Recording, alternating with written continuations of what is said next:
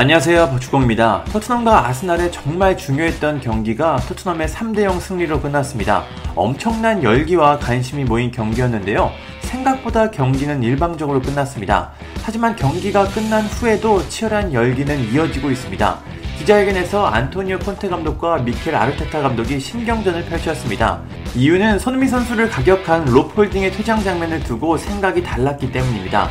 선발로 나온 홀딩은 손미 선수를 막기 위해 노력했습니다. 하지만 이는 쉬운 일이 아니었습니다. 전반 25분 손흥민 선수를 막는 과정에서 경고를 받은 홀딩은 전반 32분에는 손흥민 선수를 팔꿈치로 가격해 추가 경고를 받았고 결국 경고 누적으로 퇴장을 당했습니다. 홀딩의 손흥민 선수 맨마킹은 완전히 실패로 끝났습니다. 이른 시간 퇴장이 경기에 엄청난 영향을 줬고 결국 토트넘의 완승으로 끝났습니다.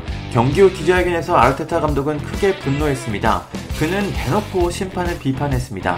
아르테타 감독은 내가 생각하고 있는 걸 말하면 난 6개월 징계를 받을 것이다. 나는 거짓말을 할 줄 모른다. 그냥 내가 생각하는 것을 말하지 않는 게 낫다. 내가 생각하고 있는 것을 말할 수 없다라고 이야기했습니다. 이어 나는 심판이 카메라 앞으로 와서 그의 판정에 대해 설명했으면 좋겠다. 이건 부끄러운 일이다. 왜냐하면 아름다운 경기를 망쳤기 때문이다. 나와 선수들은 행복하지 않다. 하지만 선수들은 자랑스럽다. 결정은 이미 내렸다. 바뀔 수 없다. 심판은 결정을 해야 한다고 전했습니다. 마지막으로 아르테타 감독은 우리의 목표는 뉴캐슬전이다. 이 경기는 이제 끝났고 우린 받아들여야 한다. 경기에 지는 건 상당히 고통스럽다. 하지만 월요일에 중요한 경기가 있기 때문에 승리를 위해 노력하겠다. 남은 두 경기는 우리 손에 달려 있다. 이제 우리의 일을 해야 한다라고 말했습니다. 콘테 감독은 어떤 반응을 보였을까요? 먼저 콘테 감독은 아르테타 감독은 정말 좋은 감독이다. 그는 미래에 아주 중요한 감독이 될 수 있다. 하지만 최근 6개월 동안 나는 너무나 많은 그의 불만을 들었다. 그는 이제 막 감독을 시작했다. 그런데 너무 불만에 대해 많이 들었다. 그는 불평 불만이 아니라 본인 팀에 조금 더 집중을 해야 한다. 그는 조금 더 침착하게 일을 이어가려고 노력해야 한다. 왜냐면 그는 좋은 사람이기 때문이다. 하지만 감독으로서 불만이 많은 건 좋은 일이 아니다라고 일침을 가했습니다. 그러면서 퇴장에 대해서도 자신의 생각을 밝혔습니다. 콘테 감독은 나에게 있어 퇴장은 명확하다. 리버풀전을 잊지 말자. 나는 파비뉴가 만든 일에 대해 아무런 이야기도 하지 않았다. 우리가 불평하고 싶다면 매 경기 심판, 판정, 연기된 경기에 대해 말할 수 있다.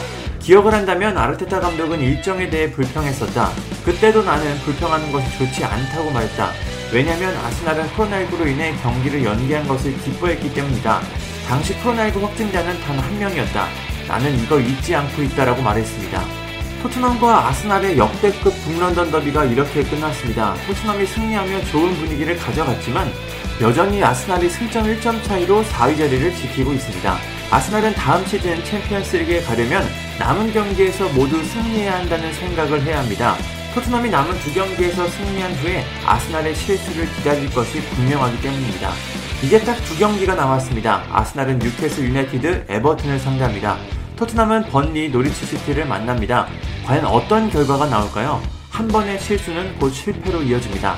시즌이 끝날 때 두 팀이 어떤 표정을 짓고 있을지 상당히 궁금합니다. 감사합니다. 구독과 좋아요는 저에게 큰 힘이 됩니다. 감사합니다.